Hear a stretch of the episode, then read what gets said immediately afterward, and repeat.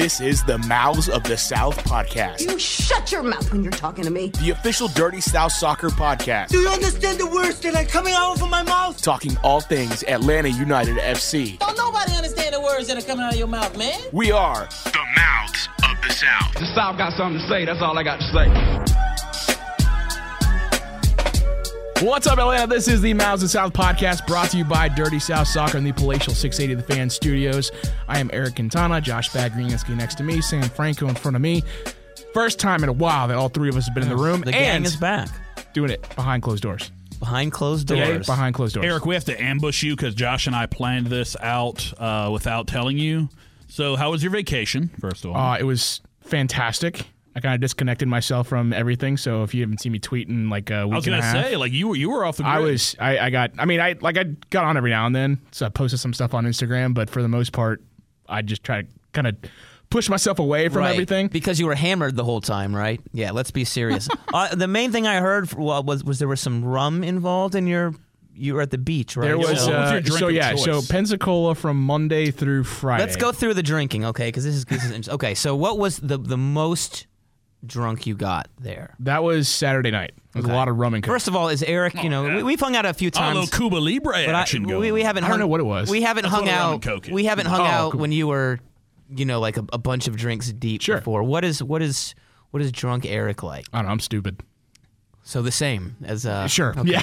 wow. So he handles his liquor well. my uh, my decision making clearly is poor, and uh, I, uh, I I say things that I clearly regret. And I, I might be a little louder than normal, and wow. I'll. Uh, That is super loud. that sounds like everyone. I'll be very though. ambitious with the things that I try, that I attempt, whether it's dancing, hitting on a girl, uh, making doing some like courageous Sure. act of, of nonsense. yeah. Liquid courage. Oh yeah. Okay. I'll, I'll be a little. Do you, when you go to the beach, do you switch up what you drink at all? You mentioned the rum. I'm. So- you don't strike me as a routine. No, no, no. Rum this guy. was specific to the wedding itself. Basically, if we weren't having beer, which I like, I, I don't mind drinking beer, but Yeah. this is a very heavy beer, and it was a very heavy dinner, so I kind of wanted to keep it. Not that rum is all that light, Well, you but switch up to lighter. lighter, and it yeah. you Yeah, yeah, like yeah. drink more. Sure. Um, and it gets you drunk faster. And efficiency. Life is about Sure, efficiency. exactly. Yeah. so the wedding was Saturday night, and that was a lot of rum and coke because that's like the only liquor they had. They had that, and then Huh. red wine, red wine, white wine, and then uh, like a local beer from a brewery. One of those weddings with only one liquor selection. Terrible. Oh, I- Sh- shame I- on them. I didn't mind. I didn't hey, mind. a lot Open of weddings bar. nowadays just do beer and wine. So like, if Shame they on liquor- them. good Open bar. I was like, cool. If I, you only had beer and wine at your wedding, your marriage will not last. Dang, Josh, that is golly. that's harsh. I'm just kidding. I've been to like five weddings recently that were just beer and wine too. Who so are, golly. you spend money on my free alcohol. no, but at, at the beach itself, five uh, Monday to Friday I was at Pen, in Pen, Pensacola. Then I met up Mm-hmm. with my family on uh, s- uh, Friday at a different area, be it be in Destin. But Monday through Friday was Mexican beer, What are we talking here? Coronas, Mm-hmm. Modelos, Tecate, Tecate. Oh yeah. Mexican beers. Dos Equis. Unfortunately, Dos Equis. Unfortunately, first two days were perfect. Every other day I was there, it rained heavily. Oh, the weather was bad. Oh, It yeah, was- that's true. Was, I heard it of- was yeah. Mm-hmm. great the first two days. Every other day after that was crap. Did you go to the Air and Space Museum down there? It's very nice. no, I didn't do anything. I just I- it was bed, beach, bed, beach, bed, beach. I went out to dinner once. I didn't really want to do anything else after that. I went by myself. Monday through Friday, I went by myself. So Oh, man. that was that was nice. So you were just going out and getting I- drunk by yourself? I at the Well, beach, you knew yeah, people sure. there, but you knew people at the wedding that were there too. At the wedding, yeah, sure. Oh, Friday through okay. Sat, th- Friday through Sunday, I, I was hanging out with people I knew. But Monday through Friday, you were in Destin? I was in Pensacola, Okay, gotcha. hanging out by myself. Gotcha. A little further up the Pensacola old, hanging uh, out by himself. there, yeah. Gotcha. Pensacola, I'll go back. If super cheap Airbnb. I got the room, shared the room. First time I've done that. That was an experience because oh yeah, how was that? it was perfectly fine. Honestly, Hmm. I would totally do it again with this specific uh, the the people that lived in this house. Yeah. because they I I obviously know who they are. It was a little scary at first because I'm walking into a stranger's house and I'm going to be in a room while they're you know sleeping Right. under the same roof and. They have no idea what I'm capable of. I have no idea what they're capable of. So it's this weird tension for like the first night. But uh, you know, once you break the ice and get to know them a little bit, you know, it makes it easier. You're less you're less on you're less anxious. But I would say that first night I was a little. I was like, You were this is edge a little this bit? is this is weird. I'm not gonna lie. Like going over to someone's yeah. house that you don't know, that's that's a little weird. Well, we missed you, man. Let's not do Glad it in you're back. Orlando. That's all I'm saying.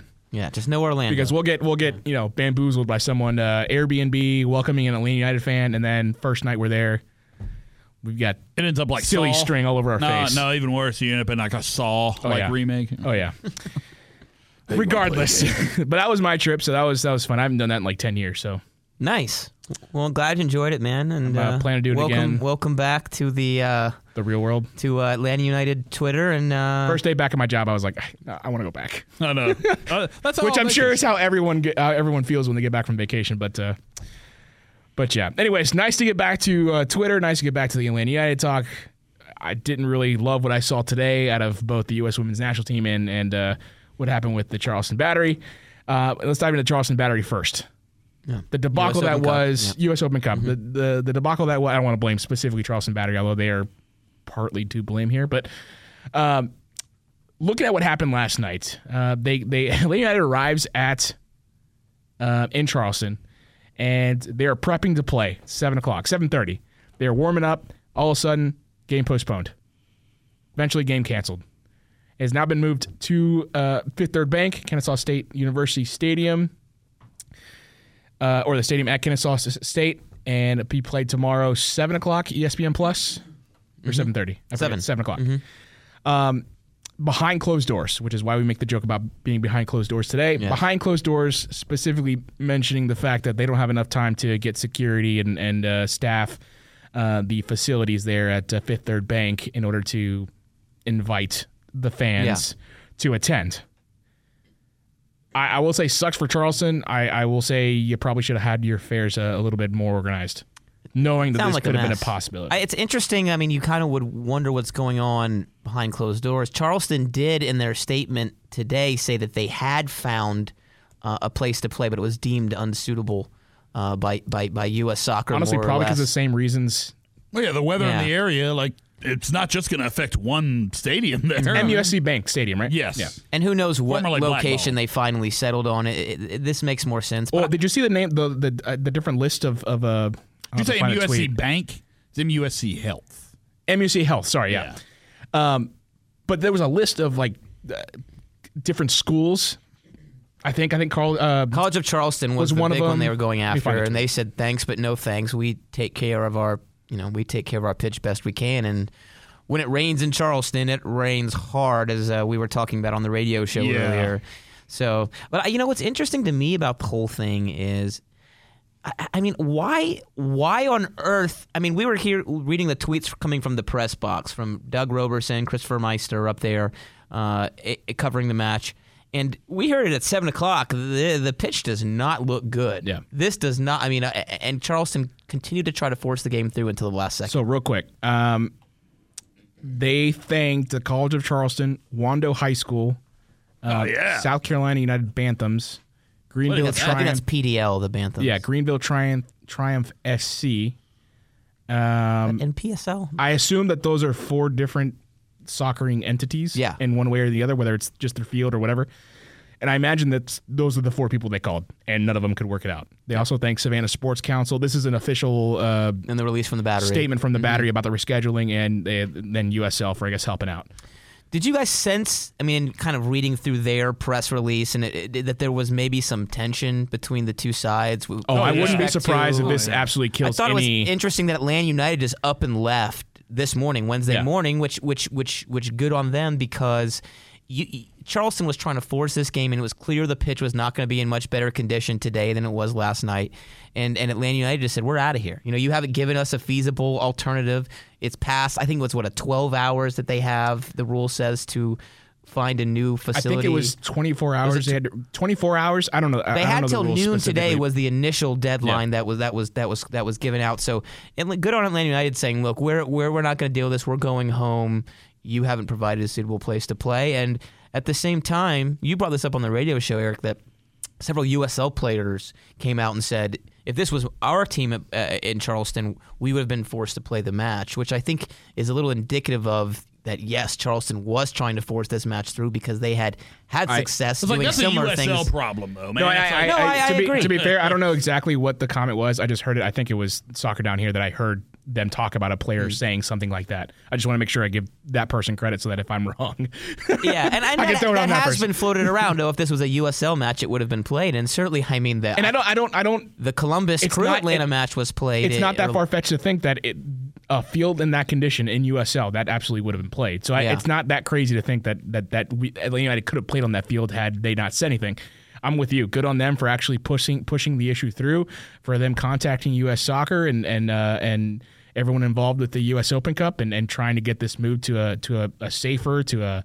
I mean, you got Pity Martinez who was going to be in the starting lineup. You've got Nagbe who's going to be in the starting lineup. You've got Larentowicz in the starting lineup. If anything happens to them, not to mention Miles Robinson, Escobar, if anything happens to these players, you're talking about a major loss for for uh, possibly a significant portion of the Yeah, season. and- now that's devil's advocate, Well, but especially with some of these, like the gold, the or not Gold Cup, but Copa America coming up. yeah, exactly. You don't want to take that And risk. you would just hate from a purely sporting perspective to go out of the U.S. Open Cup to USL competition playing on that monstrosity of a pitch. I mean, it's it's that it's that simple. I mean, there were giant guys. It looked like they had sand bunkers out there on the it was- field. That's it the didn't other part of this is I think the general ter- terribleness of Charleston's pitch oh, I gonna makes it so well, when it does care rain, you're not talking about slick grass, you're talking about mud puddles all over the place. It's crazy to see how the quality of that facility has fallen over the last what's been open probably 15 years well, or it's the first ever soccer specific stadium in the United States. It, it's it, it might be yeah. I, mean, it it's certainly in the southeast. It was that was the Char- Charleston Battery at one point were kind of a pinnacle of soccer in the southeast. So it's sad to see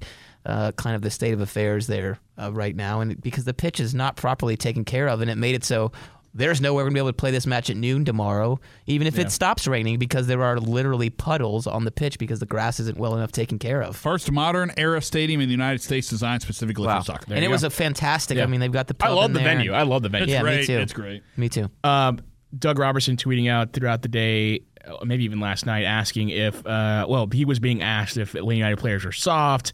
There was that whole angle behind this. Charleston Battery fans obviously wanted this game to be held in the mm-hmm. in Charleston. They wanted to see their team play. Understandable. They obviously and can't, honest, for you know, for for now that we know that And the second round of the U.S. and a big part of this, Eric, is the second round of the U.S. Open Cup is next week, and This had to get done quick. and Charleston Yeah. have a USL match against Tampa on the weekend. So it, th- there's a short time period you can fit this into.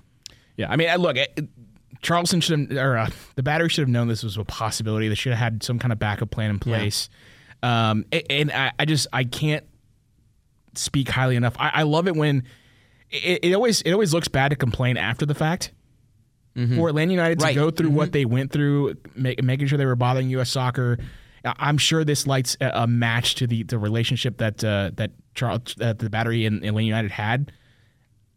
I'm sure that this is pretty much the end of of the happy, good feelings. I was gonna say, favors the cordial that- that- exactly. I mean, they're still going to be fine. They're, they're, I'm sure they'll still, you know, Well, just regionally, it makes sense for Yeah. Atlanta to be in the Carolina Challenge Cup in the future, things like that. Although if they're qualifying for the CONCACAF Champions League regularly, But then they're not going to have to worry about it. from now on, there's probably going to be whenever they're in the same room together. There's probably going to be like a, hmm, you jerks, Yeah. making us move the game to Because we had nowhere to Kennesaw play. State University. Harumph! Just because we had nowhere to play doesn't mean we should have to move the game, right? I mean, I, I thought in your general direction. for a while, I, I, I saw uh, tweets about there being a potential forfeit, and I was like, that that wouldn't be good for anyone because I want to see.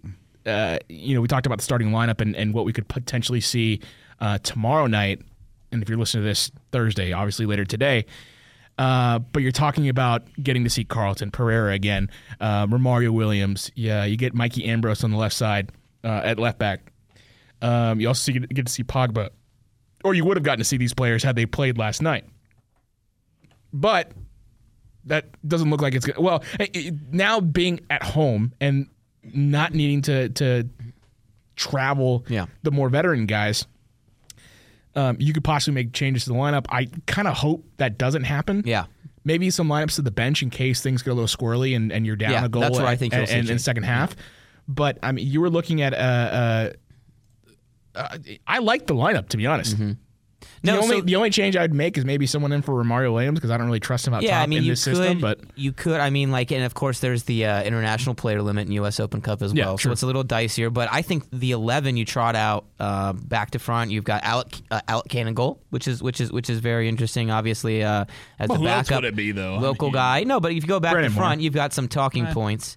Uh, so you've got him there. Mikey Ambrose starting on the left, I think, is someone that we were really interested in seeing. He struggled with fitness. Can he fight for minutes with Brek Shea? And Carl- then, oh, go, go ahead, Eric. I was gonna say Carleton's as as you know on paper based off what what uh, Yeah. the lineup that was uh, thrown out there. um, Carleton was essentially being handed the reins to this attack. Yeah, he's going to And so start you- underneath Romario Williams. Yeah, at you 10. want you wanted to see how that kind of rolled out. You don't have and and Carleton really. There's no one. There's no one that you're going to really sub him out for. It looks like.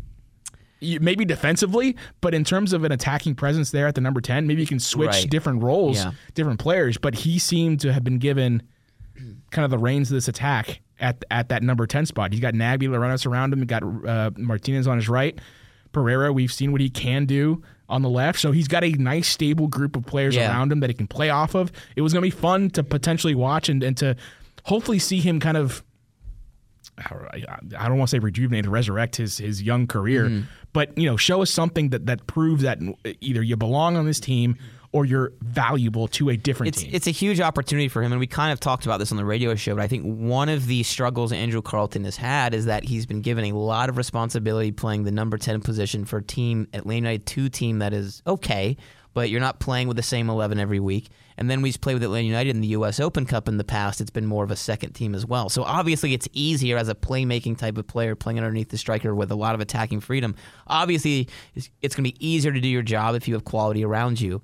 And that's why there's such an opportunity for Andrew Carleton to not just play in that that kind of cam spot underneath Romario Williams, where he'll have freedom to do as he pleases in the attack, but also that you've got Pity Martinez on your right, Pereira on your left. Romario Williams, obviously a backup nine, is not you know it's not Josef Martinez, but someone that's played minutes at MLS level. And then more importantly, you have a really solid holding mid pairing in Larentowicz and Nagbe, who as the starters behind you, who enable you to play creatively and not worry too much about defensive responsibility. So not only is it a chance for obviously Andrew Carleton to prove himself, but the players around him give him a better opportunity to do that. So hopefully, you know, when we watch this match tomorrow or tonight, uh, whenever you're listening to this, you will see Andrew Carleton start to form some relationships with those top players around him and, and maybe make a statement for minutes later down the line in league play as well. And I'll say this too about you know Carleton. I'll take it a step further. You said it was a big opportunity for him, huge opportunity. It's also there's a big risk here that if he doesn't perform well in this spot, because you know he's he's been given kind of chance after chance after chance um, in terms of the professionalism you talk about the off the field stuff, and that's the reason why he hasn't really been able to break into the team mm-hmm. with any kind of regularity. Well, he's got that opportunity now, and then you know if you're a guy that is in the doghouse or maybe not viewed on the same level as some of your teammates, and you get this opportunity and you don't do well with it, you know he's. I, I would say that look, he still has a very long career ahead Sure. of him, hopefully, but in terms of opportunities to impress with Atlanta United before they would make a move, he probably doesn't have as many of Mm-hmm. Yeah. those as you know a guy in his position and, would normally. and those opportunities are few and far between on a Right. team with as much attacking talent as Atlanta United. So I think you know if you read between the lines a little bit, you know you kind of mention Sam. Uh, the, the, the issue with his professionalism, and this is not us spitballing. Frank DeBoer said that He did, You know that that's one of the things that he can work and improve on as he continues to develop as a professional. Um, this is Frank DeBoer saying, "All right, go out you know despite all this other stuff you know with, with, with, with the level of training or whatever he's frustrated with the consistency with the twos here here's here's a golden opportunity for you against lower competition with a, a large portion of the starting 11 playing around you to prove what you can do Absolutely. so the, the, it, I think it's critical. I think if Andrew Carleton is playing important minutes later in the season and league play, this might be the match we look back on where he's where he really showed w- w- what he can do. The only issue I really had with the starting eleven that they they um, that Frank DeBoer kind of put out um, before the match, before what was supposed to be the match, and again this could change, so I'm not expecting this to be exactly the same now that you uh, you're playing at Kennesaw. Uh, Brendan Moore was backup goalkeeper, which I'm fine with. That's not a big deal. Michael Parker, Brek Shea, Rometty, uh, Gordon Wild, Justin Meram, and Brandon Vazquez. The only issue I really have is that there's no one. If you are down one late in the second half or halfway through the second half or um, at any point where you think uh, you need to bring someone off the bench to kind of uh, either change a pace or kind of a, ga- a different kind of game changer or something like that, you don't really have one, anyone coming off the bench. That's that. No Tito. And of Barco course, you again you, you do run into the international player limit. right, sure, yeah, here. I and yeah, I get that. But I think we'll see some of those players dress coming back home. You don't have to ride the bus to and back from Charleston. So I think, uh, particularly maybe even Brad Guzan dresses as, as the backup. For example, I could see goalkeeper. I see Gressel being on the bench for this one, just as an example. absolutely, yeah. Um, I'm trying to think who else off the top of my head. Maybe Tito. Yeah, I mean, Maybe. you could see Tito. You could see a straight swap with, with Josef for Romario or, or or something like that. My question and, is, and maybe uh, these players are on the bench and then they not necessarily start or even play minutes, but if they are needed, they're there. I want to know what Frank de Boer. I mean, obviously he comes from Europe where there are many different competitions. You know, within a year. You know, even in the the, the Dutch league, you know, you've got the the normal Eredivisie, and then I'm sure they have a similar kind of cup competition running through. Um, but I wonder how he feels about this competition because it's not one where I don't think. Like if you look at it, like for example, you look at like England, they have the FA Cup, or uh, Spain, they have the uh, Copa del Rey. Those seem to be looked at in their respective countries with a lot more clout than the U.S. Mm-hmm. Open Cup is looked at.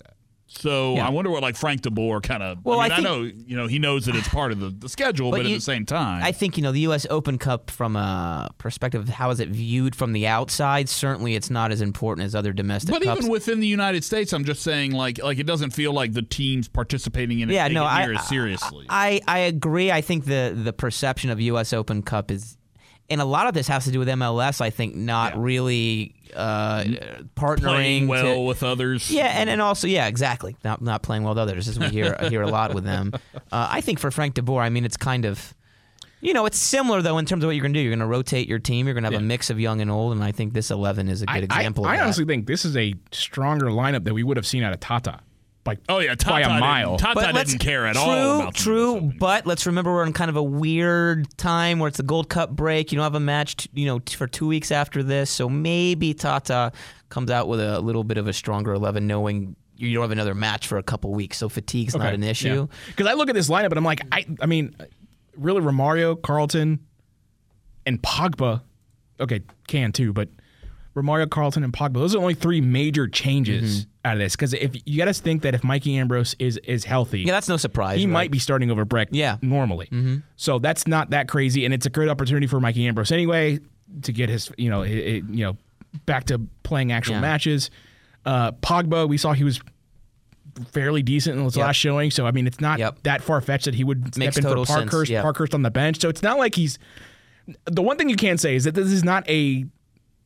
It's a second choice lineup, but it's not a second choice lineup that you would think of in in, in you know maybe in some other matches you see tonight Well- where they really rotate their squad. Right, I they mean, really get some of He's these. got a lot of starters. The only Oh, yeah, player, sure. the, the only player that really jumps out at you, as we've talked about him basically the whole time, is Andrew Carleton, Do you think it's fair to say too that because he's still trying to implement his system and, and still wanting the players to get comfortable with it, maybe he treats this a little bit differently than he would if the system implementation wasn't as big of an issue.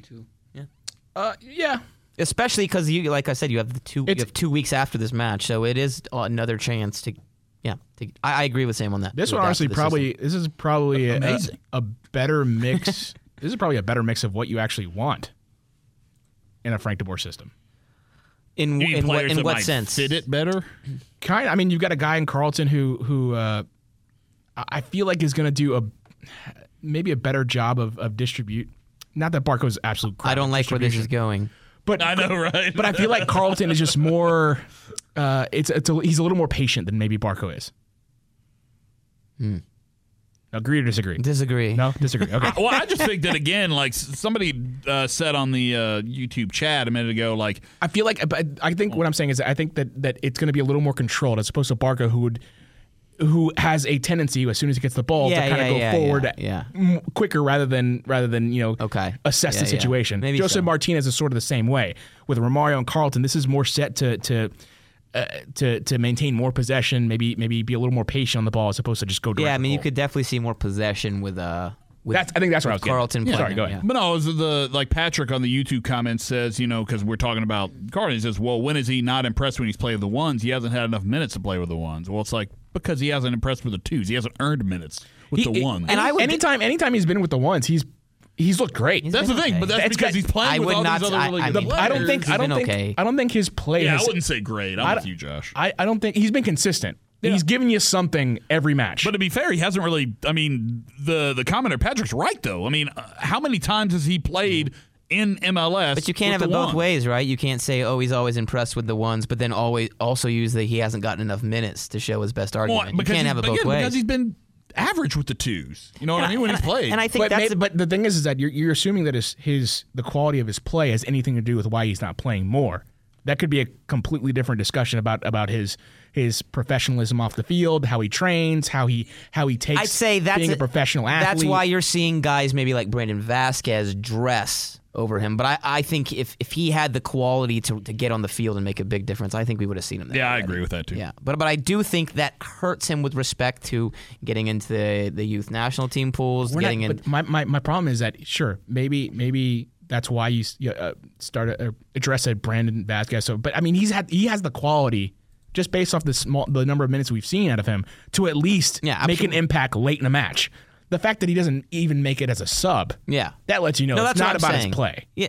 That's To more me, or less what I'm saying. That's what more or less what. Yeah, yeah. It's it's more of a all things being equal. If you know, I'm gonna I'm gonna dress this guy over you, uh, and, and and and not even put you in the 18. We saw Tata Martino do that quite a bit as well. But you know, I mean, the whole Andrew Carleton thing we have to wait and see. But again, I I can't stress it enough. I mean, this these 90 minutes coming up against Charleston, assuming we see the same 11, I think are massive uh, in his trajectory at Atlanta United in a lot of ways. So that that's that's going to be what to watch for. I think. Is, It's not Atlanta United, whatever team he ends up going. and you to. know, I, and the other th- part of this is this gives us a a, a link into Frank DeBoer's mind, and I think in that he is committed to committed to playing Pity out wide and not underneath, which is something that we actually kind of criticized him a bit for was when we were seeing Pity play underneath instead of Barco. Now you're seeing Carleton play underneath instead of Pity. That shows you for for sure Frank DeBoer is thinking, all right, Pity is a wide player going Yeah. forward because otherwise you put Carleton wide and, and Pity underneath.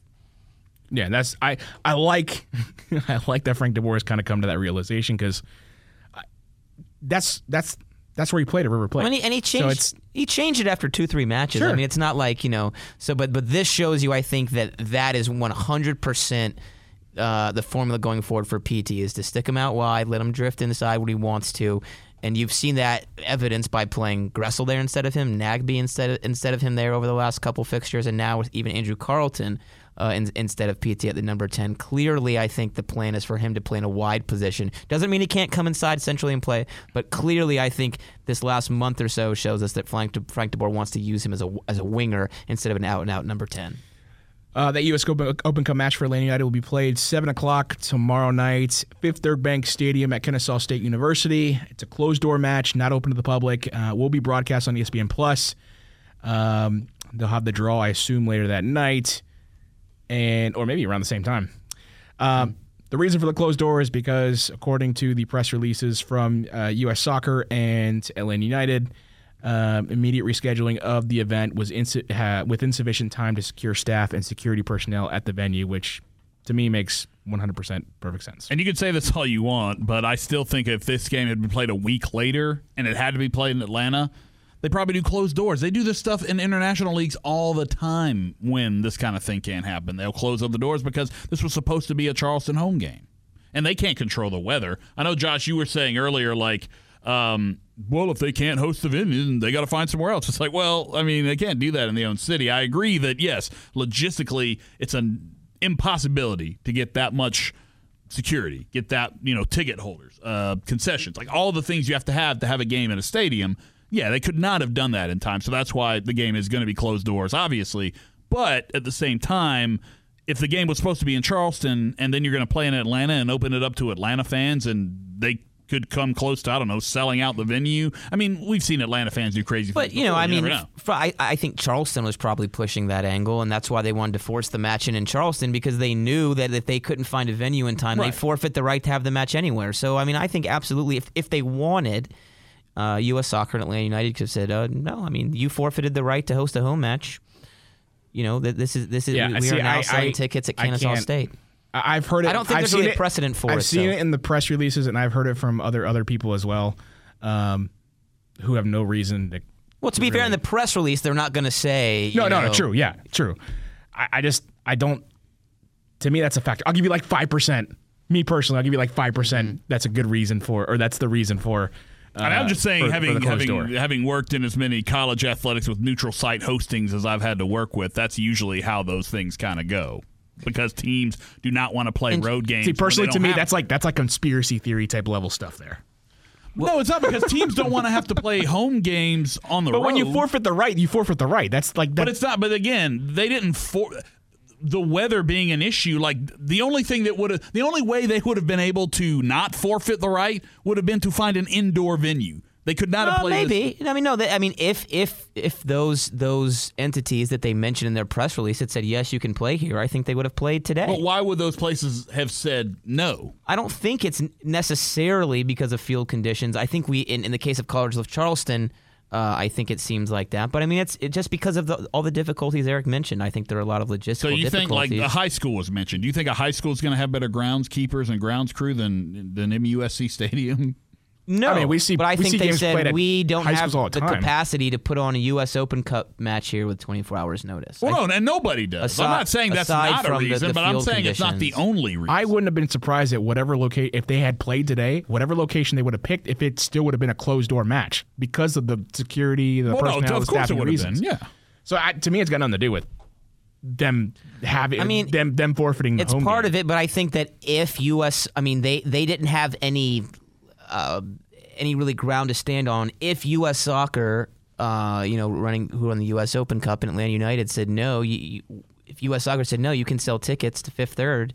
There would be nothing Charleston could do. Well, about we it. all know how well organized and top notch of an organization U.S. Soccer is. And speaking of that, Oh boy, yeah. Yeah, let's, right. uh, Is that let's- the segue into? Let's move over into the U.S. Women's National Team. man, I got I got to pat myself on the back. That was a good segue. Good for you, Sam. Uh, Good for Sam. What a- U.S. Women's National Team. In case you've been living on a rock, uh, thirteen nothing winners over Thailand yesterday. What? really? Game that uh, Wow. got out of hand. Thirteen, you said. No, sorry to interrupt. They just scored again, so it's Yeah. I mean, I, I was gonna say got out of hand pretty quick, but ten goals came in the second half. Yeah. I was gonna say it didn't really get out of hand. It was only three it to was nothing, three nothing at at halftime. halftime. yeah. USA was pretty wasteful in the first So half, though. In a i- few. i- here's here's the way we're going to frame this discussion because there's really two major points to this. Uh, one is thirteen nothing. Obviously, is a lot of goals. Wasn't running up the score. Second is celebrating. I, you, can- In that and you can put this marker. You can put this marker anywhere. Uh, after the fifth goal, after the sixth goal, Yeah. wherever Where's the wherever you want. Where do you draw Uh, the line? celebrating, you just got to put the line somewhere. But wherever you want to put the line, Celebrating celebrating goals after that point, In that fashion. the way they were Yeah. celebrating. The way. Yeah. uh, that's the other aspect of this. Is it weird to me though that the only really let's- like ridiculously over the top celebration for me at least was uh, Rapinoe's. I thought the Ali Morgan was over the top. I thought the coordinated swag surf Why was over the top. Ali Morgan? By the way, that's the second time you've said that. What? Isn't it? Haven't you heard people say that? I don't think I've ever heard anybody Really? say that. Okay. Who's, well, who's she the married time. to? Ah, I- I guarantee you he made it up. He's a Spanish. He's a Hispanic guy, right? I'll look this up. Let's look it up. we do know that uh, hometown guy Dansby Swanson is uh, dating Mallory Pugh. So, how about that strong? Yeah. But no, I think that. uh Okay, so let's let's let's we, we, we need to we need, we need to we need to. Oh, really? He might go to Arsenal actually. Uh, so uh, Let's let's let's Focus. let's close this down. Yeah, get, this, back Focus. in. So before we get into the that other stuff, I think we, from the sporting standpoint, uh, awesome for the U.S. Women's National. But yeah, let's start with the let's start Yeah. with the 13 goals themselves. Well done, Awesome. Yeah, no problem with that. good performance. You did what you were supposed to. Thailand didn't make it hard on you. Not at all. And then I saw uh, Elliot uh, Bevan mention it in the chat here, uh, and of course you can watch us live on YouTube, recording every week. Uh, you know, saying thirteen nothing, nothing wrong about the score, uh, but cool down on the celebration. I, yeah, I think no one has a problem with the fact that 13 goals were scored. a few, a minority, a minority said you should, you should just have stopped. The two or three loudest on social media or Yeah. in media in, in the broadcast itself, they're the ones that everyone kind of wrap their argument around or wrap their Yeah. response around. I think 99% of the people that watched that match saw 13 Classic that were- Eric percentage. that were US Classic. women that, that were US fans. A large Yeah. Majority, I'll put it that way. How about that? Large majority of the people that watched that had no problem with 13 goals. In fact, they were like, "Yeah, 13 goals." Oh, I said go get another one. the goals Yeah. themselves were not the problem. Yeah. That's not running up the score. And plus, as uh, and, and I mean, it is running up the score, but there's nothing wrong with running running up the score in a World Cup. Yep. And- where a goal differential makes a difference, and you're playing uh, in a group where a team could possibly do the same thing to a team like Thailand.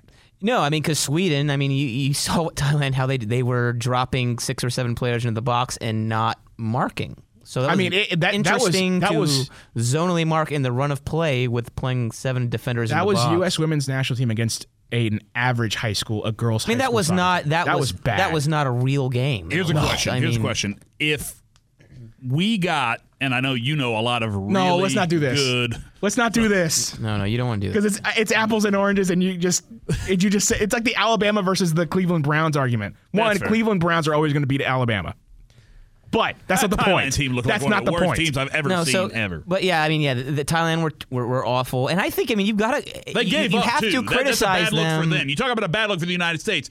Thailand completely you have to folded. you have to criticize Thailand for not showing a little more fight because when it becomes just okay, let's get minimize our embarrassment here. You got to play a little bit more physical, maybe a little more direct. I mean, maybe have someone else take your goal kicks. Surely Maybe someone could have kicked it more than 35 yards. I mean, goalkeepers. I don't know. one of the I think the most impressive parts of this Women's World Cup is seeing how the depth of talent has improved from top to bottom. When you look at Argentina performing well, Chile, Jamaica, respectable respectable against Brazil, but certainly you still have some outliers, and you saw that with the Thai team. I mean, they have a couple uh, couple of their players play college in the U.S. I mean, it was yeah, the one that Morgan consoled was uh, yeah also went to Cal it was, Berkeley. yeah. It was not a uh, it was not a professional uh, grade of opponent, and and that and I mean that's why I think the goal celebrations were a bit much. You know, um, Yeah, that's the other aspect of this. The goal celebrations. Again, you can put the marker wherever you want, but after that, and to me, it's like the fifth goal. The fourth one in the se- the first one in the second half, I'm cool if you celebrating that. That mean- officially seals the deal if you really had any doubt. But after the after the fourth goal, I was like, all right, well, you're the reigning World Cup champs. You have clearly been here, done this before. yeah. You're definitely not acting like it. Well, and I think the main thing is like, it, okay, and we talked about this on the radio show earlier. It, so if you score a goal in the World Cup, I, I get it. Like Celebrate. that's too ex- yeah, Yeah. Like you want to run to the corner flag and celebrate. You scored a goal in the World Cup. Maybe you had a nice First one, right? Yeah, or whatever. I don't care. I think any if goal, you score, if you score, if you're the goal scorer and you yeah, celebrate, I don't mind it. Okay. I don't mind it. It's the team aspect. but we're of it. talking about choreographed Yeah. stuff. I mean, Well, like they're doing like the- uh, what you say, the Rampino swag thing, surf, the you know, Morgan, yeah, the the, the the the bench running to the corner flag. Look, if you scored a goal to make it 13-0, it's not that big accomplishment by definition because the other team sucks. What did if the bench scoring run to the corner goal. flag? Because that one girl scored her first like U.S. But they did it on and that, that's the other multiple exception. That's the that's the uh, Yeah. well, that's the other exception. But that you know, I just thought it was. I thought it. Okay, I thought it was embarrassing. I I I really That's too strong. And I I, I thought you know you go there, you're a representation of your country, a representation of your sporting culture, and everybody is taught not to behave like that when you're up big. And I think we're. I'm even on the side where I'm like. Yes, run the score up. Yes, celebrate, but we don't need this uh, this crazy wild celebration from the entire team that you would normally see for huge important goals. I mean, I just I- I thought it was a really bad look for for soccer in this country. I thought it was a bad look for American culture. We already have an issue with being seen as arrogant and not sporting around the rest of the world. And you know, it's wild to me that people say, "Oh, if the men had done it, it wouldn't have sparked so criticism." I- I mean, happens all the there would time. be Yeah, I was gonna say that's asinine to, for anybody. happens all First of all, it's asinine because the men would have to actually make the World Cup first. Number one. Yeah. So What- first of all, what were some of those stats we saw too, where like the women scored 13 goals in this game, the men haven't scored 13 goals in like 6,000 Yeah, so plus look- minutes of World Cup action. Yeah, I can, I can, So I can, I first can crush all- that argument with one thing: the men play tougher opponents. first, Done. right, right, okay, right. well, But okay. fair. I'm- yeah, of course. First of all, it's a bad hypothetical because the U.S. men have to get into the World Cup and worry about beating the likes of Jamaica first. But if that had happened, there would have been a global inquisition into American arrogance and and lack They would of gotten it tougher. sportsmanship. That hasn't They already would have happened? Absolutely gotten it tougher. Which I we can do, equality and all, but we're not going to do They that. would have got they would have gotten it tougher, and I think because there is such a in, uh, a justifiable uh, um, focus on improving the women's game, on gaining uh, respectability for the women's game, and it's improving so much that sometimes I think people are hesitant to criticize in, in any way. And and this should be criticized because this is not how you coach your athletes to play in this country. And you see a team acting counter to that against opposition that's completely helpless, is not even of professional quality. It's it's I just I personally I, I thought that the some of the takes from Canadian television that I think people were saying were overdone. I thought they were spot on. And they said the same same. thing. They said, if you want to go score 15 16, that's fine. That's on your opponent. But You would side calm, with the Canadians. calm- of course. But calm, but, but calm down with scoring the 13th goal in a match because it's not that great of an accomplishment, being that the other opposing defense just conce- conceded 13 goals. The only exception, minutes. the only exception I'll make is if it's if it's your first. If it's I your, guess, fir- I mean- if it's your first goal in a World Cup and you're like, hey, this is your first World Cup, I'm all for you celebrating. But And we all say. but the team, but the team itself, Right, no, we all Wait, so say you're you can saying celebrate. like, It should be- Alex it Morgan should- should, have even celebrated her it fifth should be a, a, a slap on the back, something tame, not a, a coordinated, choreographed. Well, that's different, of course. Yeah. I- I'll say this. Look, I think that we, as sports fans, a lot of the times, like, take sports way too seriously and put sports on this pedestal where I feel like we need to be reminded a lot of the times that, you know, these people are out trying to kick a ball into a net. It's not, mm-hmm. you know, the, this uh, grandiose, like, super meaningful thing in terms of what it does for, you know, humankind. Mm-hmm. It's just a soccer game. Mm-hmm. And granted, this is the World Cup, the biggest stage, but still, like I, all these people like virtue signaling and going out and like just slamming this team for what they did and everything. Dirty Bird person here on our YouTube uh, comments makes a great point. Kind of seems like people are just struggling to come up with something to complain about. I, I feel that way, and, and not so. Look, I will say that yes, they probably overdid it. I'll even go that far, but I also don't care. Like I'm one of those people that says if you don't like it, do something about it. So if the, if somebody didn't like it, maybe USA the next team they play Chile, or if they play Swe- they play Sweden in the third group game. One of them could do something about it, or the the teams Yeah. that the I USA mean- play, they, they uh, can do something about it. It's like, look, these are games, these are sports, supposed to be fun, they're supposed to be celebrated, and I think a lot of the time we put it on this pedestal and we're like, oh, you got to treat the game with respect and blah but blah Sam, blah. we're talking about 13 to 0. We're Oh, not, I know. mean, it's, you know it's, this, it's an outlier. it's, is, it's an out. it- It's a rare circumstance that you Yeah. see something like this. I will put a lot of the blame on the Thailand Soccer Federation, whatever that's called, because they fielded this team. Ultimately, they fielded a team that is Right. not ready for this Yeah. tournament, and it doesn't seem like they've put a lot into developing women's soccer to the point of you know they just lost a game thirteen to Yeah. nothing, and against Sweden they could easily lose thirteen. And again, from a, again. a sporting standpoint, I think you probably next World Cup add a spot to CONCACAF, take it away from Asia. Asia. AFC have five spots, CONCACAF three in this World Cup. Yeah, that's ridiculous. When you consider Jamaica was a surprise just to get out of CONCACAF, clearly Mexico, Costa Rica would would, would, would really give it to its Oh, side, like Thailand as well. No, I totally agree with There's a there. sporting side to this as well. But yeah, I, I mean, uh, and I think uh, Chris Lombardi, we're we're citing, you know, get your thoughts in on the chat. It says the only reason we are saying they should have celebrated that way is because it looks bad. Yes. That's Yes. exactly right. It looks actually, bad. yes. You're representing your country at the World Cup. But it's you not, don't, you not don't- classy. Well, it's a bad look to some people, and then Day there's people like A. me that just don't care. And I think that I think like like Chris and, and Dirty Bird person, the people in our comment section Oh, that seem to be kind of like agreeing, you know, with me. You know, that it, some people just don't care, and I think a lot of it is like making this huge deal about it for a story that in our 24 hour news cycle, nobody's going to It's be talking about to, this. it's a 24 to 48 hour news story, but it saying. is what people are talking about. So, you know, like, uh, you know, people, everyone will get over this, but regardless, I, I do think it is a topic of, of discussion. And I, I mean, like I said, I was, I was, I was, I was shocked. I was really shocked that they, that they behaved like that. And, uh, it's not something I'm going to hold against them. I still want, I still want, uh, you know, still want to go win the tournament, but I, I can I can just say it. Guys would have gotten much worse, and guys would have uh, the guys, the U.S. Men, the U.S. men's national, whatever, any any any Any- any men's sport played by team. men. It reaction to something like that happens for a hell of a lot less than Well, clearly that's one it of the didn't. weird things about this is people are are like surprised, are acting surprised. This is an argument. This happens in every single sport You'll when a have a, team you'll- runs up the score. you'll have a three-run lead in a baseball match. Someone flips a bat, and every, every, everything match.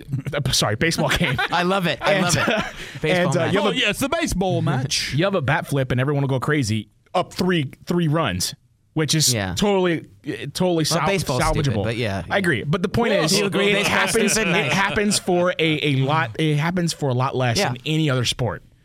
Yeah, I, I saw the argument today that uh, that uh, Alabama runs up the score uh, just about every other week when they play a, a crappy team. They yeah, really sure. don't. Even when they do, though, let's let's just assume every other week they do run up the score. What do you not see them do after like the after forty five nothing? You don't see the team. You don't see them go cra- celebrating. yep. You don't And see if- him going crazy on the sideline. maybe Well, to the fair, player- though, cel- the, the, if you're going to use college football, you got to realize celebrations are like mostly Okay. banned. Yeah, but come on, where we're So- talking but about you're, you, you see them. It's it's there's a different celebration from 7-0 to 70 to exactly. And and again, the player who scores, we're fine with. That's why I'm- people are so surprised about this, and I'm like, this is something that's debated all the time, and it's as far as that type of celebration, it's pretty much accepted within sports culture globally, and really just generally like etiquette. You don't rub someone's face in something when they're clearly outmatched. I mean, you can beat them. I mean, that's the probably popular common assumption, but there are. I mean, there are athletes that have done that. Yeah, no. I, are no, of course, of course. And but again, we're we're talking about a a team celebrating a goal. Talking about Jill Ellis. I mean, the 13th goal, the last kick of the ball, jumping up and screaming. I mean, it's just that. I mean, regardless. It's surprised. I'm surprised people are shocked they're I- being I- criticized because the, everybody knows that that's not the way you're taught to behave. You coach. You obviously you coach high school soccer. Oh, super high level. Yeah, let me tell you. I've you. coached, and no, no, but it's it's it's not about the level of coaching. It's it's the the reaction to a. So you're up. You played teams that you've blown out before, right? Yeah. So I've in coaching both girls and high girl, girls and guys high school soccer. I've had those games where either I'm getting blown out or Mm-hmm. or, or we're blowing out the other team. After the sixth or seventh goal, where you know this is a wrap. After every goal, you just kind of like cool and turn around and walk back up and down Mm-hmm. Yeah, the line. absolutely. and you're done. Like there's no celebration. After Yeah. the, th- th- there comes to a point in a soccer match where it just it it almost isn't fun anymore. I understand this is a World Cup, I was going to say there is a big but difference still, comparing high school to the 13 World but Cup. 13 to nothing Okay, is but- not nothing. Y'all keep saying 13 to nothing. That's the outlier because this doesn't happen very often. So we don't have. That's why we're talking about this. well, of course. but we don't have, like, you talk about this etiquette, you talk about this stuff. We don't have examples to go off. I mean, we have examples of team like Germany won beat Saudi Arabia eight 0 in in the 2002 World Cup, and the players we talked about this before What- they went on. The players that scored the goals celebrated, but you didn't see What happened in the bench running down uh, the when sideline. Germany beat Brazil? What is it, seven to one? Yeah, I mean the, the players that scored goals. Like I, I I watched the seventh goal earlier just to see. It was Julian Draxler who scored, and he did like a jump in the air and like the Tiger Yeah, Woods kind of double clutch too. fist pump. It was, and it's just one of those situations where yeah they were muted, but. I think a lot of that was it- a lot of that was too. Those celebrations might have been more muted because they were in Brazil and they didn't want to get killed. Yeah, it- but well, maybe so, but but again, I mean, you can look back through uh, these types of results throughout history at any level, and yes, sometimes the goal scorer gets excited, but As you should. You don't. You just you don't see this, and I and I don't understand why people are making connections to uh, to like one or two players celebrating to go up big. Like the, the, the, you don't you don't celebrate their goals. You know, the, the bench running to the corner flag to celebrate a goal. When I think of U.S. soccer, I think of Landon Donovan scoring the Algeria goal to put you through in the Oh, group. man. That's worthy of running down there and celebrating with your, with with 25 players. 12 13 0 is not. And and it's uh, uh, th- this has not feel free to send me some videos. I have not seen this happen really in any sport at this level. Yes, you see celebrations, haven't seen it to this extent. It's a bad bad look for American culture. after the 13th goal, Jill Ellis is jumping up and down. yes, you can see her jump up. She's screaming. You know, she's So very. my, my- that goal happens in the 90, 92nd it was the last minute, kick of the ball. I believe. like that. I believe that was literally the last kick of the ball. what did they think they were going to lose the game? Why? Why are we celebrating? Well, like I just that? don't understand. Yeah, you, are you actually that excited about Right. scoring your 13th? That's that's my question. Is why? Why are we? It's almost like they were pretending. because Yeah, maybe. a it's the World Cup and b I mentioned this on the radio show. Josh is one of these people that's sort of you know- Haters. well, well, you call it out the team a little bit before the I think the gap is closing. Right, yeah, you're saying that the rest of the that, world. that you know maybe this isn't you know USA might not be the favorite to win this tournament. You know they're one of the favorites, but they might not be the favorite. And I think that narrative is pretty widespread. I think there's a lot in the the media and the people that cover women's soccer that think that you know USA is probably going to take a few steps back. And you know I think there's a possibility that this team is playing very mad right now, or at least Right. you know they feel offended or whatever because this has been you know a team that's been very dominant. They they are the defending world cup champions.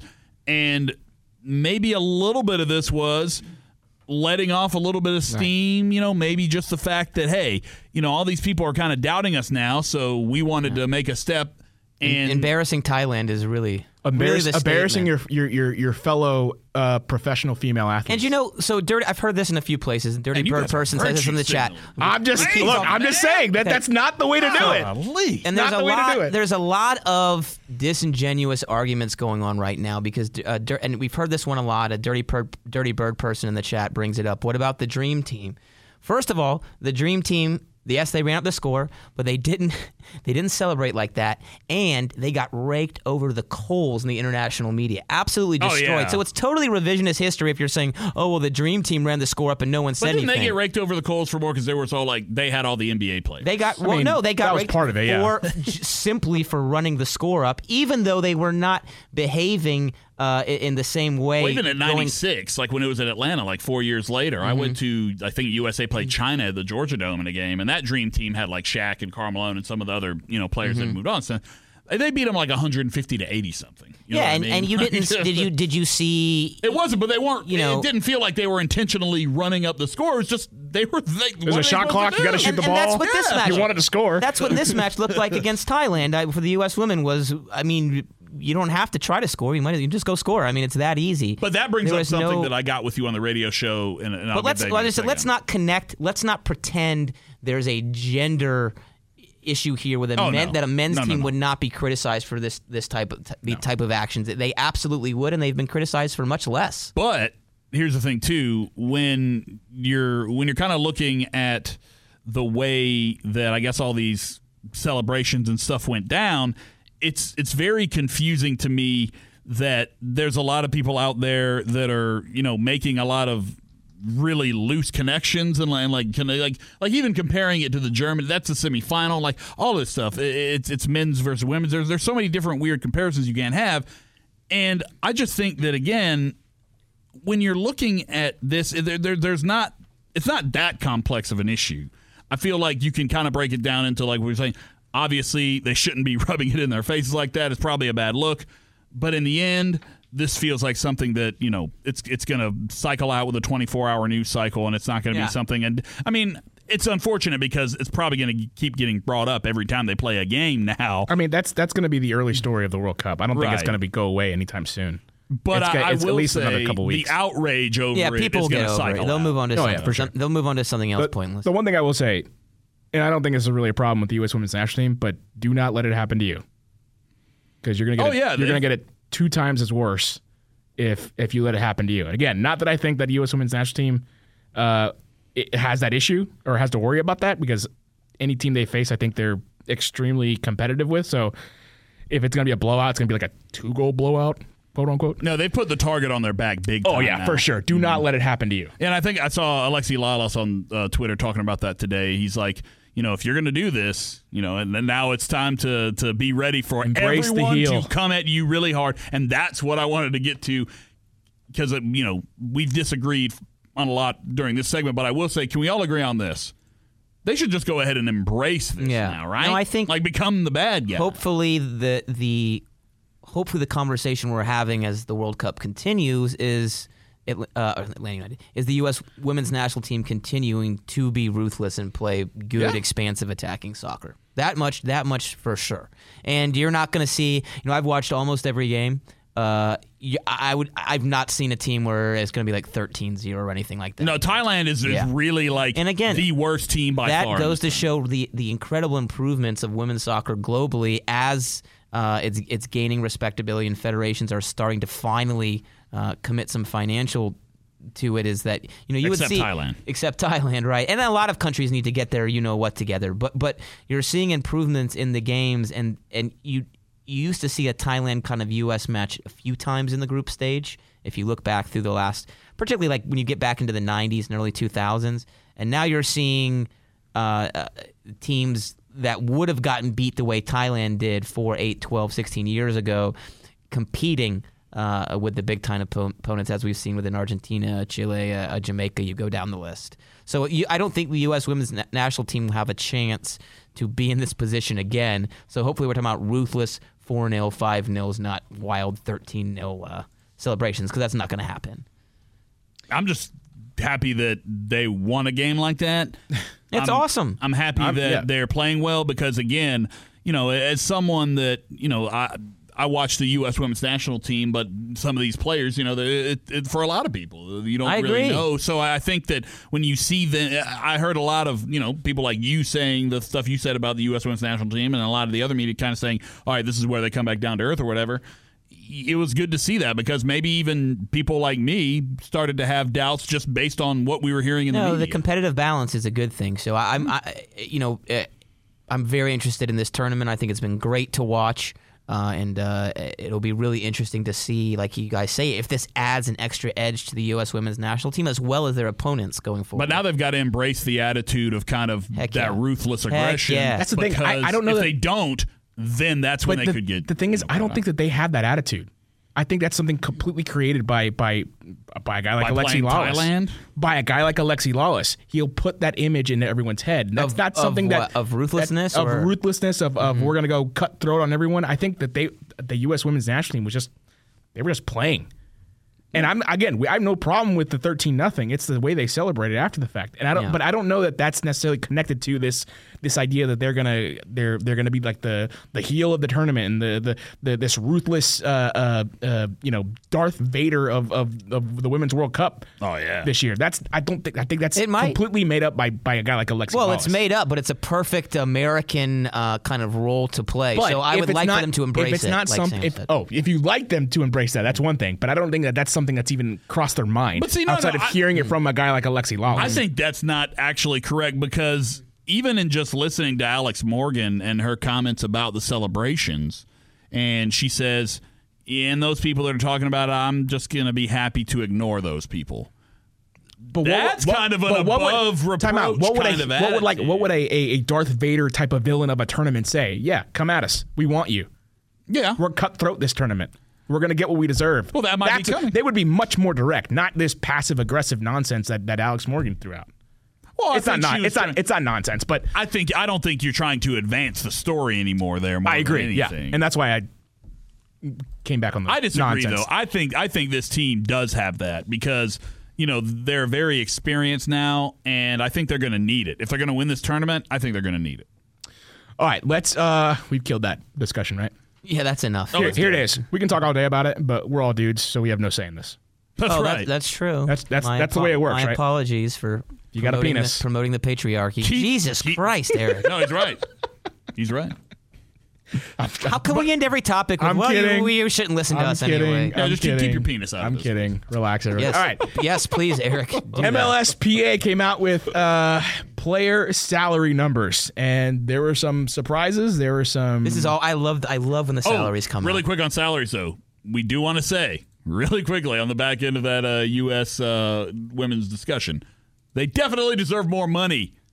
They need to be paid. more. Yeah, we all agree on Yeah. that. This has nothing to do Absolutely. with with pay. and, And, that this also has nothing to do with pay. and- like and anybody trying to make it. That's like, another debate, and we all, all while, while our opinions are nuanced, we all three think they're grossly underpaid and should make more. Absolutely. Yes. 100%. So don't don't get it twisted as us uh, not being You, supporters. you, there's a, of there's a, we, we women's soccer. purposely didn't mention that specific aspect of, Yes. of the conversation because we think it has nothing to do with it. Yes. Do we think they all deserve to be paid more? Yeah, but that's nothing to do with this. Seeing like Twitter and stuff go in on that, by the Yeah. way. I, Like, a it, lot it, people, trying it's to connect the dots on I- that, I'm like, it what are you guys? doing? It's the worst yeah. straw man I, have I ever don't know seen. how Like, those dots grief. connect, but Twitter always finds a way. All right, Josef, the highest paid player, uh, Atlanta United played ugh, the highest Atlanta United player.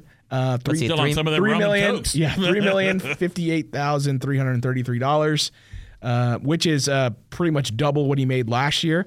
Uh, still kind of surprised because you look at some of the other. Uh, I'm trying to think who's the highest paid player right now. Uh, ba- uh, no, it, wouldn't it be uh, what's his face for L.A. The Is it Vela? Uh, are you talking about Zlatan? no, I was thinking Vela. Wouldn't it be him? Let me see. You've got a few up there. You've got Altidore, Bastian you got Schweinsteiger's making Bradley, like $5 million. Posuelo, Posuelo's up there as well. Oh, Bradley's on six. So yes, Latan is the highest. Yeah, Zlatan's the highest paid player, and to think that That's what I thought. You've got a guy like Joseph Martinez who broke the record for most goals scored in a in, in a, in a single season, and he's uh, one, two, three, four, five, six, seven, eight, nine, ninth on that list.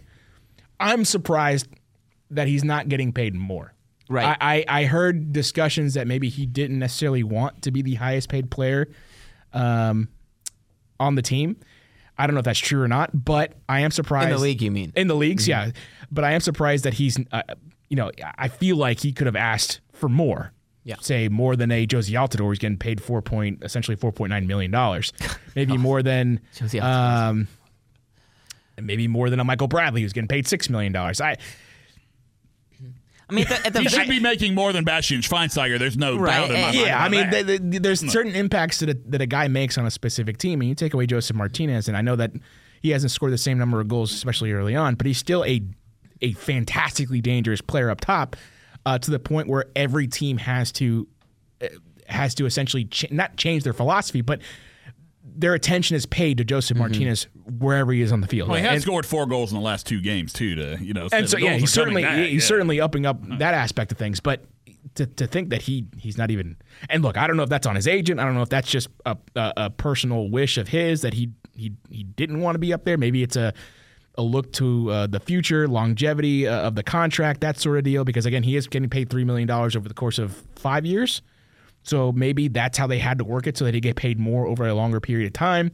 Um, that's just the one thing that I guess stuck out initially about uh, the player salaries. A couple other things.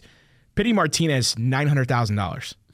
That's his guaranteed compensation. Yeah, that's kind of shocking. Like I thought he'd be making more just because a he's a well he's a DP and DPs usually when I hear DP usually you Usually over a million over dollars. a million Yeah. dollars and B this is the reigning South American Player of the Year. Which I'm wondering, maybe that What doesn't. What does that mean? I- I it seems like we've said that a lot when So- we talk about Pity Martinez, and I don't think it really means anything. So anymore. I, I mean, I know I've said that after a couple of his games, and then I'm like, I look at Atlanta United what they paid him, and again, I don't know if this is agent, maybe this is personal wish for Pity Martinez, but my gosh, nine hundred thousand dollars for the South American Player of the Year that doesn't seem like enough, and I don't know what that actually means anymore. I'm like you, Sam.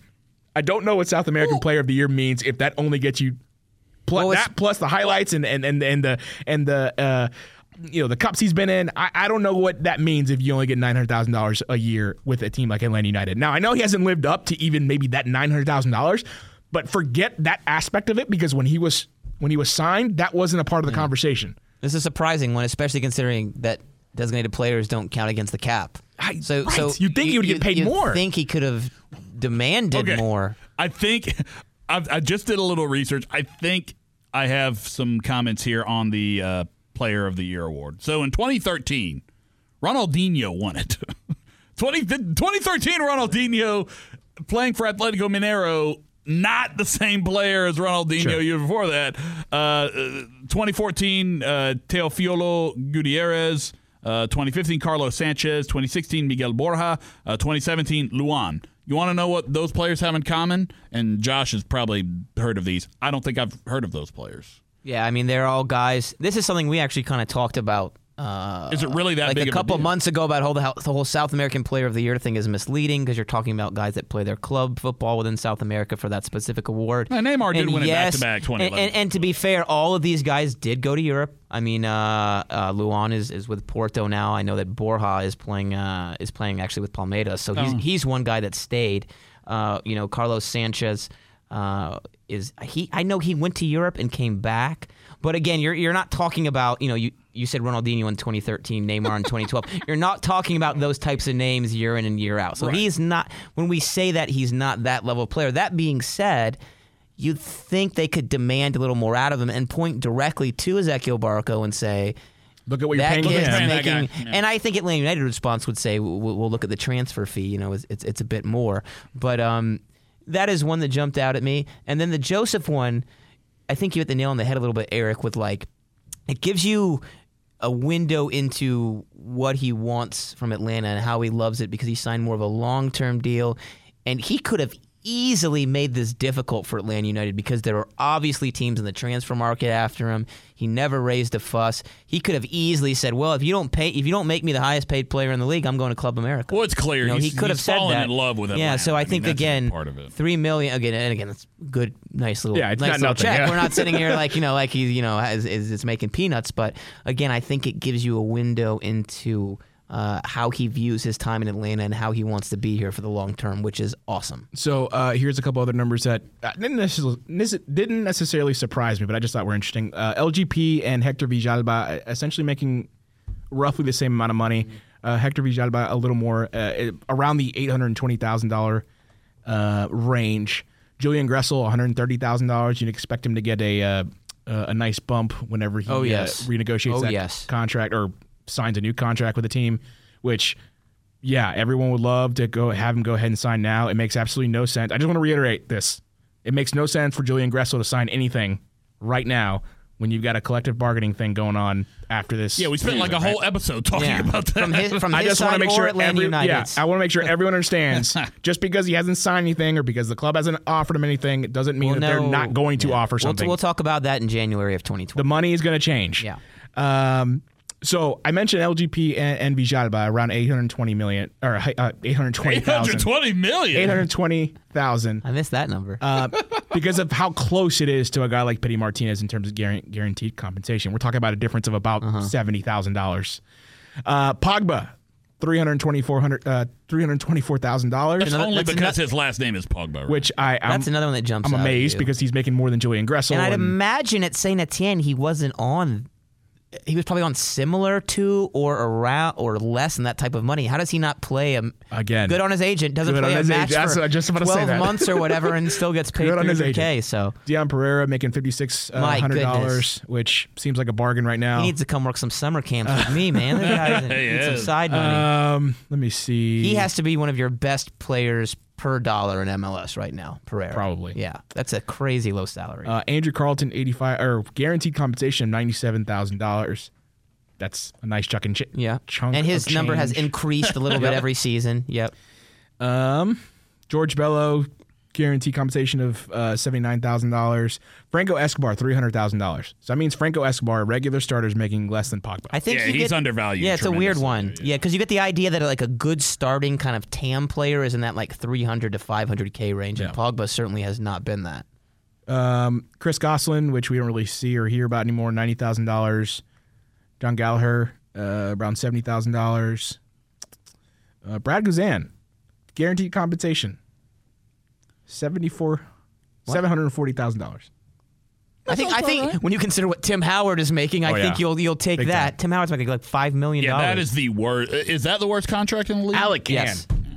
Guess how much Alec Kann's making? I wish I had his job. No, He cra- yeah, yeah, and he was one that was Good making. for him, uh, man. he was one Is that it was making. 100,000? Uh, Oh, yeah. he was Hundred thousand on. Uh, eight dollars. he was also on Pereira type uh, salary when he first started with Atlanta If you can be good enough to make a professional league, but bad enough to never play, Bad- that bad. is the greatest job. All the money, have. none of the blame, Like or I credit. always say, I always say like backup quarterback in the NFL is the greatest job in the N. Or maybe not backup. Third string quarterback is like the greatest job in the NFL because you're still making like 500. I think if we could uh, zero on Alec Kann one se- second before you go deeper down the list, Eric, I think uh, an underrated thing people aren't talking about, and, and he's a backup goalkeeper, so why would but you he's a be? he's a really competent he, backup he goalkeeper. and he was not Maybe the most he was the not viewed as that when he came to Atlanta their inaugural season. I He remember spent- remember the conversations where oh Brad Guzan might have to fight for his job here. yeah, but when he came, well because he played You're so talking well above. Like he played Oh yeah, he played great. freakishly well until Guzan got here. So that did create, you know, just because And- fans were loyal to You Kane. also have to be realistic. I mean, he comes to Atlanta. He had had made seven appearances with uh, Sporting Kansas City the year before, but before that, you're talking about a guy that was loaned out to a USL team almost every single season. Hadn't made a ton of appearances, so he was not even a considered a uh, I think reliable number two within MLS when he first signed with Atlanta United, and he has definitely established himself as that, and certainly that salary indicates that. So cool local story that Alec uh, is able to kind of build build his career up into a legitimate backup uh, goalkeeper at the professional level, which is which is great. Kid from Zone Six to Cater, just Yeah. like me and Joe. Yeah, Atlanta, I'm telling you, Atlanta United pays pays their depth. Uh, Jose Hernandez, who we've seen Oh, that's a once, great- yeah. maybe one hundred forty thousand dollars. Greatest job ever. Oh my God, Kevin Kratz, That's like seventy thousand per minute MLS 200 minute. yeah, two hundred twenty-two thousand dollars. Uh, Jeff Larentowicz, Larentowicz two hundred ten thousand, which means Kevin Kratz is getting paid more than Jeff Larentowicz. Kevin Kratz, have we seen him yet on the field? We have. Have He's we? been I mean, injured. Kevin He's been- Kratz, to be fair, injured. has contributed a few goals. You know, Parkhurst was one that sh- what three hundred k. Uh, yeah, I'm still working. Okay, working well, down the well, list. we'll just go down the list. Okay, go down the Justin list. here. Meram, six hundred seventy-eight thousand dollars. That seems like a steep price for a for a depth guy, but again, when you're and you know it, it helps that he's been in MLS for a little bit, so we can point to his Yeah. previous contract where he got paid a lot uh, and, and say, "Look, I'm worth at least this much." uh, Darlington Nagbe, and I can understand now that I've seen some of these other numbers, I can understand why he he's a little upset because right now Justin Meram is guaranteed more than Darlington Hmm. Nagbe, six hundred sixty five thousand dollars. I think it's about market value for him, but obviously, like you said, Eric, when you look around, but that's true for all sports, when right? you look around, I mean, if I were to look at Justin Meram's, if I'm Nagbe and I were to look at Justin Meram's paycheck, and I would be, I'm, I'm, I'd look at him and be like, "Are you, are you kidding me?" And I immediately go to my agent, and Well, I be would, fair, though, I would have made the same complaint if he made, if he did complain in the preseason, I would have made the same freaking complaints. but Atlanta United never Sure. agreed to pay Meram that much initially. That was, you know, that was Columbus. yeah, salary you took on. That's true. But So I mean, that's not. I mean, that's not like Atlanta I'm just- United were like, "Hey, Darlington Nagbe, we're going to pay this guy more than you." I know it's not that. I'm just saying, if I'm Nagbe, all right, I want to see. No, now plan. you look at that and you're like, Oh, yeah. "Wait a minute." Michael Parker's three hundred thousand. Uh, Dion Pereira. Oh, we already talked about him. Uh, the Parker's thing, I think, almost guarantees that he took a pay cut to stay in Atlanta. Yeah, because I think he's making more like on a for another club. I think he's 400 to 500 k type pan, TAM player. Remedi making three hundred thousand dollars. Miles Robinson, and I forgot that he was the first pick Mm-hmm. uh, of the uh, 2017 draft. Two hundred, essentially two hundred, two hundred thousand dollars. Good. And guaranteed compensation. Yeah, he's one that we He's- always he's earning it, We always sure. talked about previous seasons how he was making more than Gressel by virtue of being drafted higher. Yeah. Now he's definitely earning every penny of that. Uh, Brek Shea making more than Miles Robinson. Two hundred twenty. It's funny, like right when this list came out, everybody went, well, "What is Brek Shea making?" no one has ever been so interested in Brek Shea's salary as the last 24 hours. Um, man, I I, Got Vazquez on there, I should have been just 150k. yeah, I should have been good enough just to be a, a depth guy because man, there's Yeah, I should have just making more money good- than me right now. Jeez, Well, only if I spent a few more hours, I could have totally been an MLS player, right? was it a hundred? Uh, what, is it a hundred hours? No, what is it? hundred hundred thousand? Hundred thousand hours. A hundred hours. You were so close, Eric. Yeah, Missed it by a couple hours. Eric's like, I, I put in a solid sixty hours of training over my eighteen years. We were talking of, about uh, these soccer. salaries earlier, and Josh was like eight times blah blah blah. That's like four thousand, right? And it's like, uh, try Yeah, forty that's thousand. the worst. Is I had forcing me to start doing math, and that is always a disaster. So the good thing is that this isn't our money. Um, was we're that everybody on the list? that all the important people? There were a couple. Now that we've people aired out how much money everyone is making on the team, how much you make, Josh? Uh, I actually they, they those are confidential numbers TBD? and uh, yeah TBD. That- That's like that means like I haven't made any money. I'm, I mean, Well, I, I mean, Druid Hills didn't win the championship. let's just say this. Oh, snap. Yeah, I didn't win that state title. I'm not making Dion Pereira type of money. Let's let's Yeah, just put it. I don't that think way. either of us- He's making the big bucks. I don't think any of us are making Dion Pereira money right now. good for good for these I guys, could make though, Dion especially the young guys. I could make Dion Pereira money for three years and never have to work again a day in my life. It's I know, me too. You know, I always and I I'm always for professional athletes getting paid more, getting paid as much as you can. Go get yours. It's a hard job. You're putting your body on the line. You know, so I do see these high salaries for you know guys like Meram or Pogba, and we can question you know who who signed them and what the reasoning behind it is. But I don't hold it against them. Go get your go get your money. You're working your butt Yeah. off. No, I'm not mad at the players. I'm just Yeah, I just curious.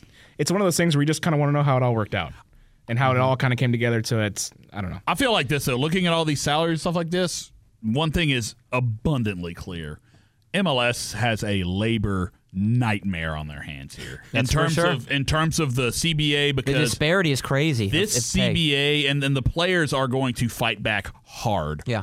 Is it after this year or after next year?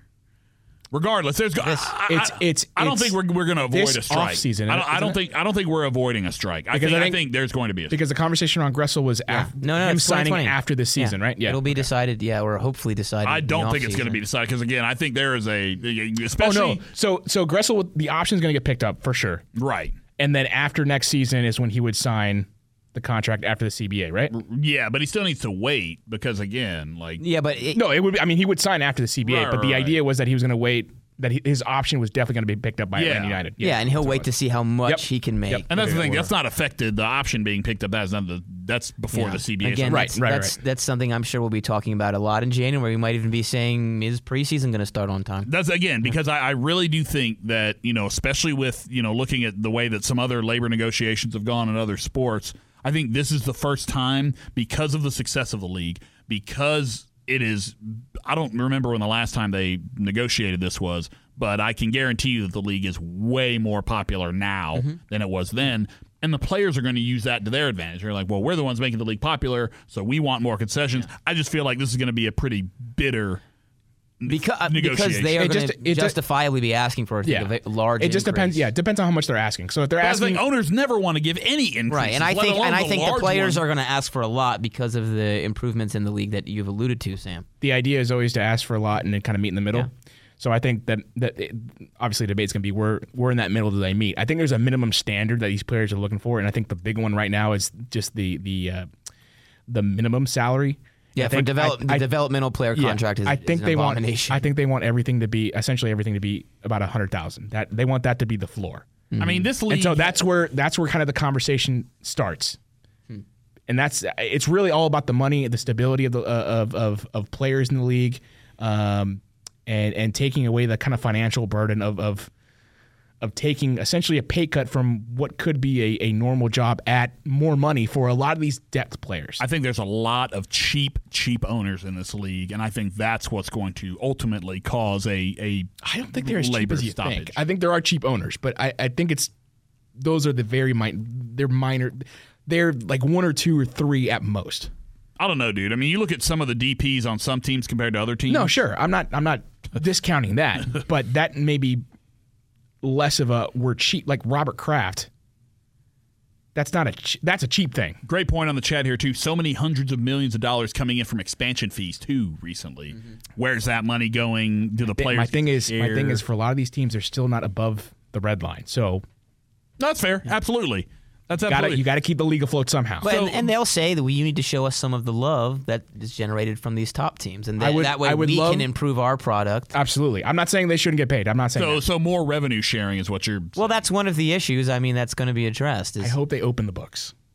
They're never gonna. They're, they're, no I hope. way. I mean, I know they they won't. themselves don't even know the rules. I hope- cap rules. I hope they open the books. That's the only thing I wish I'd get out of this CBA. But I don't even know if that's a thing that they talk about in the CBA. But He's it right, would, it They would, don't even know the it would, but it would help. one It would help. rules. It would help the players open the books. That way, they knew what was coming in, what was going out. They had more Oh, it 100% understanding would. of They're the. just not of gonna the- do yeah, it. I know. They had more understanding of, of the not only the process, but actual the the the money being. oh, and apparently it's ten thousand hours to be an expert. That's like not asking- hundred That's like asking any president in the to middle, get their right? tax So you were a lot closer than we thought, Eric. You were much much So closer. close. Thanks, All right, thanks uh, Patrick, for that clarification. Any final thoughts before we uh before we wrap it up? No, I mean, uh, I'm I'm excited to watch. Like I said, I'm uh, I'm I'm excited for tomorrow's match. Uh, I'm excited to watch Andrew Carleton, and like you guys kind of recapped very it- well, the starting eleven, assuming it's the same, is a great mix of young and old, and I'm Is I'm too looking late to get a forward. press pass?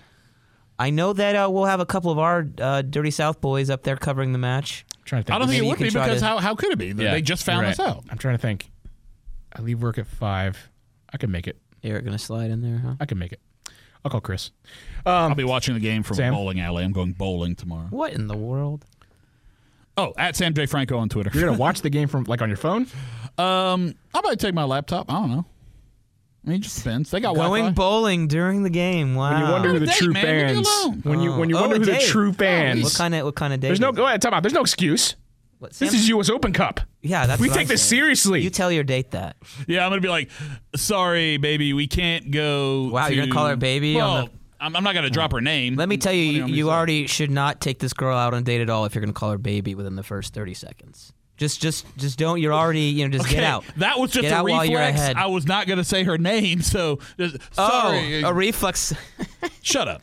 Sorry, girl, that I'm taking on a date. We can't go on this date because I have to stay home and watch U.S. Open. Is this go. a uh, is this a Always works for me. is this a I'm gonna let her win type of date? Aren't they all? I mean, isn't it better for you to let your significant other win? Ooh, significant other. Oh, so this is. So this is a established Oh, thing, wow. isn't it? That's not no. Because All that's right. not what I meant. All Rachel, right. Wait till Let she hears you call All her baby indiscriminately. Shut up. Next I hate week, as we dig deeper in the life of Sam. Yeah, more Sam dating. y'all. No, never mind. I, I'm I'm I'm abstaining from everything for the rest of my life. Uh, no more dating. No more sex. Get out of here. Find us on uh, social media at uh, MOTS Podcast on Twitter. You can find me at Eric G. Quintana. you can find me at Josh B nine one four. You can find me at baby baby baby on Twitter. at Sam J Franco, please. Follow us on Facebook. Make sure you uh, subscribe to the channel. We're at 250 subscribers. Yeah. Mouths of the South And- and look, podcast we've- on YouTube. We have tried from the beginning to grow this thing, and uh, you know, thanks to the help of you know, sort of people like SB Nation, all these people. I think that Oh, we want to? Do we want to brag on ourselves? I think we do. Uh, number. That's why I brought this up. Was it number 19? 19. 19th highest ranked SB Nation podcast. And think about that. That's Whether that's MLB, Yeah, any sport.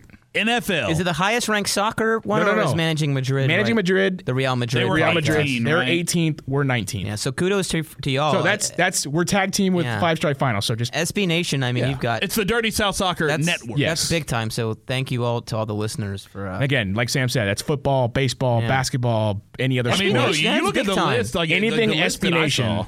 anything SB Nation, typically a lot of them, like 90, 80% of them have a podcast, and we're number 19 on that list. So, Shout out to our uh, brethren too Nice. over at uh, Talking Chop. Um, they're like number two Their or podcast like that. is like number two or number three overall in the entire network. And hey, the Bre- Really? Atlanta, Atlanta sports fans. People say Atlanta is a crappy sports town. Bleep you, okay? if you say that, because look, I mean, we've got. You know, Look at our of- podcast two of the- numbers. no, but I mean that's that's big. That'll that shows. show- that shows you got, you got passionate you. fans. absolutely nothing to do that response with his beef with Taylor Twellman. All right, until next time. See you later. I don't have beef with Taylor Twellman.